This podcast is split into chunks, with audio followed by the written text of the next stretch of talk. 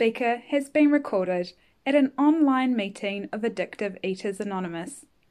You can email us at contact at aeainfo.org. I'm an addictive eater. Uh, good evening, and uh, I'm excited to be here, a little nervous, but uh, you know, I call call and talk to my sponsor, and they said, "Oh, I'm going to be talking Friday at uh, the UK meeting." She said, "Good." I said, "Do you have any um, suggestions?" She said, "Yes. Share your ex- you what it was like, what happened, and what it's like now." So that's what I'm I'm going to do. Um, so what it was like in the reading we just had, I just heard that word suffering there was a lot of suffering before I came here. A lot of suffering as I always felt like I didn't belong. I, I was raised in a religious family. I was the only girl. I had four brothers. I always felt like I didn't belong. Um, I was always feeling sorry for myself from the longest I can remember. I just, I was just not a comfortable kid there was always, you know, I was always antsy and and negative and complaining. You know, when I think back about it now, I think, boy, I really, I was a real chore and extremely rebellious, very rebellious. So that's before I started uh, addictively eating. I do remember food uh, being an important part of my life as we, as I grew up. When we did get together and eat, um, at the dinner table there was a lot of people so you had to there was a lot of interruption so you had to get food on your plate. We, we kind of uh, quickly got as much food as we could. And my job was cleaning the refrigerator and cleaning up and cleaning the dishes which i did very well. I uh, spent a lot of time in the kitchen doing that type of work and so i always ate all the leftovers and everything but you know, basically, I was just an uneasy kid. I remember that. I was very active. I was a tomboy. Used to uh, climb up trees and just run and just kind of wild. So, fast forward up until coming into the program. Um, you know what what really brought me into the program you know i progressed my disease progressed quickly I eventually got into drugs and alcohol. Uh, I ran away the night of high school. I ran away uh, that very night, left the house, and just got into a lot of trouble. Um, eventually, the drugs and alcohol, got married, had a couple kids, and my life was just out of control, really out of control. And then eventually, I found 12 step. I found 12 step programs that helped me in so many ways with the, my other addictions. But I had it when um, there was a tragedy in, in our family, my son passed away, and I just took off.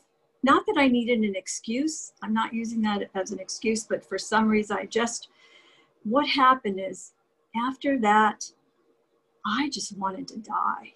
I just wanted to die. And so I started using food more than anything. I remember every single morning I would think, you know, I don't use drugs or alcohol anymore, but I can't stop eating. In the morning, I would actually get up and get on the floor and ask God to help me, but I could not stop eating. I had lost that power of choice. I didn't know it then, but now I know it. Um, also, I about wanting to die, I often thought about dying. When I think about suffering, suffering addictive eaters, there's so many people out there, like probably like me, where I just pretended on the outside everything was okay, but I was dying on the inside. And I wanted to die, but I couldn't figure out how to die and then leave my daughter and my family with the wreckage because I knew what it was like to have recently have someone die. I didn't want to leave them with that grief. So we moved to Whittier, um, and I heard about a meeting that was close to where uh, I live. So I, I used to go to the meeting. I would drive around the meeting because I didn't really want to go in. So I went to the meet. I finally went to the meeting. And as I went to that meeting, at the end of that meeting, there was a woman that shared exactly about her son, just like, and it was almost word for word of what happened with my son. And, you know, in, in here we talk about uh, coincidences, you know, but I don't believe there was any coincidence that she shared that because it was an unusual circumstance and everything was so similar. I just felt that God had answered my prayers and I was where I was supposed to be. And a woman got my number from that meeting, um, someone that you, you uh, many of you may know. And she called to ask me how I was doing. And of course, I was fine because I told her I was fine. And she said, Well, would it be okay if, you know, we got together and I shared a little bit of my story with you? And I was desperate. So I said, Yes, yes, of course. I didn't want her to know I was desperate. But uh, she met with me and she started telling me what she did. You know, she told me about calling a sponsor. She told me about you know, what she did with her food. She told me about meetings. She told me about the steps. And she told me about the first bite, just like the same as the first drink. And uh, that really, it's, a seed was planted when she said that. But I'm going to tell you what, as she was talking, I was thinking, I don't want to do what she's doing. I do not want to do what this woman is doing because it was extreme. I there's no way that I wanted to do it. But I had this other thought right after that, and I know it was from my higher power, is that my way wasn't working. Boy, oh boy, my, I was miserable. I was depressed. It was just hard putting up the front of being okay. I couldn't stop eating. Doesn't matter what I tried. I had tried everything you could imagine, and I'm sure most of you tried all those things that I tried uh, all all that stuff that just doesn't work. Um, so I started taking direction from her. I asked her, well, what do I do? How do I start? So I just started calling her every day and started taking direction. So that's what happened. I started taking direction. She would uh, make a suggestion. And normally, you know, if someone makes a suggestion, I just shake my head, yes, okay, I'll do that, and not do it. But I started doing what she suggested slowly, little by little because she, I wanted what she had. She was peaceful. She was happy. She her insides seemed to match her outsides. You know, I was just so tired of putting up a front.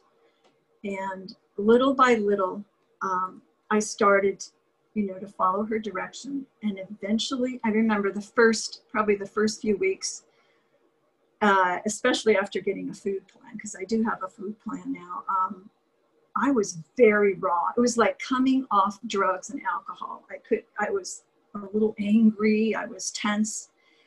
But eventually, and even to this day, I am no longer obsessed with food, which was a big thing for me because, uh, you know, it talks about the disease was centered in our mind. And for me, if food was in the refrigerator or something I wanted, you know, it would talk to me and I would just go get it constantly. I was completely obsessed but as a result of this woman helping me, telling her story. And I'm so grateful for people that tell their story, reach out to newcomers. Um, because if she hadn't d- done that, I don't know, you know, I really don't know what would have happened. Um, as a result of that, you know, it, it's been quite a while, lots of days, lots of years, you know, uh, you know, but I'm still learning. What it's like now is um, I have a sponsor, is a different sponsor now, but I do have a sponsor that I um, I take direction from. She uh, she calls me out when I uh, tell her stories, and uh, she's not she's not afraid afraid to tell me the truth when she sees when I share something with her, and she she sees it as not uh, in line with a spiritual program. She gets me on. She helps me get on the beam. But what I have even more than that is I have I have a higher power. I have friends now. I don't want to die on a daily, daily basis. I no longer am, my higher power no longer is food. Um, my life is much more serene today. Uh, I don't wake up and ask God you know, please help me stop today eating because that doesn't happen. But I tell you, I do wake up and I thank God every day for the life that I have today. I have friends today that uh, I talk to on a daily basis that are in recovery, that are recovered from this disease, that live free from the free um, from food addiction. So I don't know if you're new here today or not new here today. I hope you got something from what I said. Um, you know, I am really grateful. I think it's close to my time up. I don't know. Um, things that I thought of when when I was asked to speak, I was thinking about the, the disease, the ism, I, self, and me. You know, that I can't believe how much I have been so obsessed, not only with food, but I, self, and me. And so I, I think I'm gonna I'm gonna stop there. Thank you so much for allowing me to speak.